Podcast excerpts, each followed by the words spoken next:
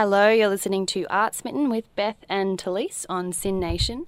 Uh, next up, we have a guest who's joining us over the phone. It's Thomas Caldwell here to talk about the Next Gen program. Welcome, Thomas. Hey, thanks for having me. Hi, great. So, I'm wondering first if you can just tell us a little bit about the Next Gen program um, and how it fits in with the, the broader Melbourne International Film Festival. Sure. Next Gen is one of the many strands in the the MIFF program. I mean, we have a, a section, the Australian Showcase section, the Accent on Asia section, Backbeat. But um, but Next is one of these sections, but it's a little bit different because it's specifically aimed at younger people, and because most films that screen in the festival aren't classified, so come with an automatic 18 plus restriction the films in Next Gen especially go through a process so they do get an exemption, so that anybody over 15 can come, anyone under 15 can come with an adult parent or guardian. And it, this is the 10th year we've run the Next Gen program. It, it began before my time at the festival. And there's there's sort of two sides to it this year. One is the traditional aspect of it, which is um, to encourage school groups to come to the films. So when selecting the films from all around the world, we, we're thinking about how they could work in a classroom context. When the program began, the focus was on films that might appeal to media students. These days, we're specifically focused now on films that will appeal to language students. So there's a big demand for language teachers to take their students to, to films that are in the language that they're teaching within schools. So we, that's one of our strongest criteria this year, getting films that are in, in languages taught mainly in years 7 to 10. But we also want to get good films. I mean, a lot of films aimed at young people are kind of condescending or a bit rubbish. Uh, mm. By no means not all of them, but, um, but, but some are very ordinary. So we've tried to get really good films films that reflect diversity and, and films that reflect kind of common experiences to the teenagers all over the world. I'm wondering if you can tell me a little bit about, I guess, the connection between learning a language as a as a student and watching a film in that language, and how that how that's beneficial to watch to watch language films. Sure. Now, look, I'm not a language expert. My background is in, in, in cinema.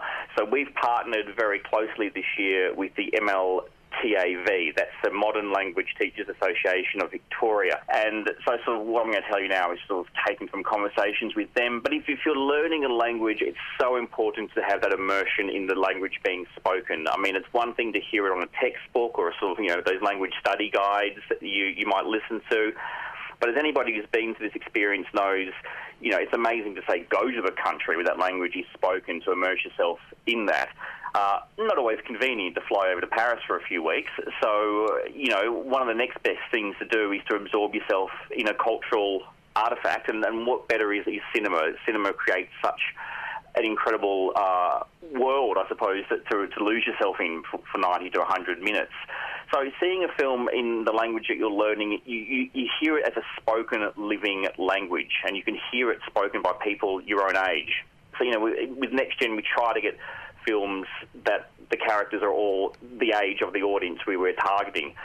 You know, and you hear people telling jokes using slang, using the language casually. So rather than that formal, structured learning you get in the classroom, you get to hear it as it's spoken in the real world. Mm, yeah, sounds great. Yeah. Thomas, could you give us a bit of a rundown of some of the films that are in there or just a bit of information on what's been picked this time round? Yeah, of course. Um, I should also say all these films are subtitled as well, so if you don't speak the language, don't worry, you're not going to be lost. There's subtitles there. and, and, as anyone who's ever learned a language knows, that's actually really cool to actually be able to hear the language and at the same time see the subtitles appear. Mm. But look, we, we've picked three French films this year. We've got one from Italy, one from Germany, one from Japan, and two from China a couple of the films in there are animated films. The rest are, all sort of narrative fiction. Some of the films are dramas, some are fantasy. I mean, I could tell you uh, a, a couple of my favourites, the, the two Mandarin films, for example. And most of the films we're saying are sort of roughly, we're recommending a 12 plus audience. They're sort of all ages at secondary school. But with the Mandarin films, we've got the two extremes. On one end of the scale, we've got a film called The Magic Brush. This is a, a Chinese animation, and this is this will be really good for younger kids. So even primary school kids will enjoy this film. It Disney in China was one of the partners on the film, and it's kind of got a bit of a Studio Ghibli meets DreamWorks vibe to it. Some nice little surreal flourishes, but kind of, you know, a sort of Kung Fu Panda-esque big heartedness to it. It's based on a, a really old Chinese folk tale about a boy who, whatever he paints with his brush, it turns into something real. And, you know, that, with that power comes great responsibilities and also the attentions of a greedy general who wants to to obliterate his village and, and mine it. Mm. And, then that's just a really fun, vibrant animation. We don't see a lot of animation from, from China. I mean, this is this is one of the problems in in you know cinema is increasingly commercially focused. So we get heaps of animated films from America. We get a little bit from Japan, but we miss the animation happening all over the world. Europe makes a lot of animated films, but, but yeah, China. This is a, a really a really fun film. And at the other end of the um, extreme, we've got a film called What's in the Darkness, which is probably our most mature film in the next gen program.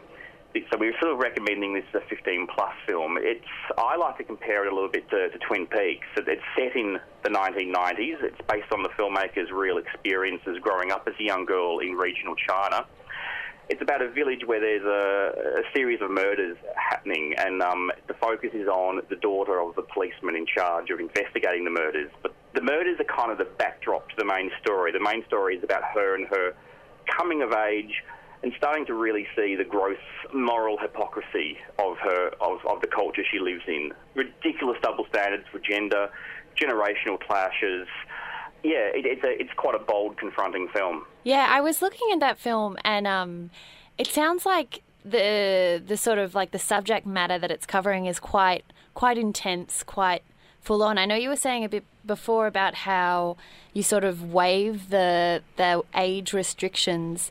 I'm wondering if like what kind of thought goes into what picking films that, that are suitable for students or that you think will benefit students in, in some way. Yeah, it's a very good question.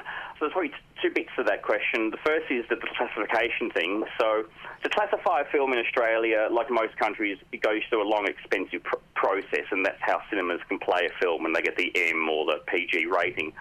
For a festival, we have to apply for an exemption to that process, and we have to provide recommendations that won't get us in trouble with the classification board. So so whenever I watch these films, I sit there with pen and paper and I write down every time a swear word is used. I describe the violence, the levels of nudity, references to, to, to, drug use, all that sort of thing is what classifies the film the way it is. So, a film with this this type of film, like What's in the Darkness, has quite adult themes, but it's actually a very um, the film's actually quite subtle. It's not explicit or exploitive. It doesn't show you too much of the violence, even though it does get referred to. So that's why with this film, we judged it still suitable for young people, but possibly, you know, the, the 15 plus age group.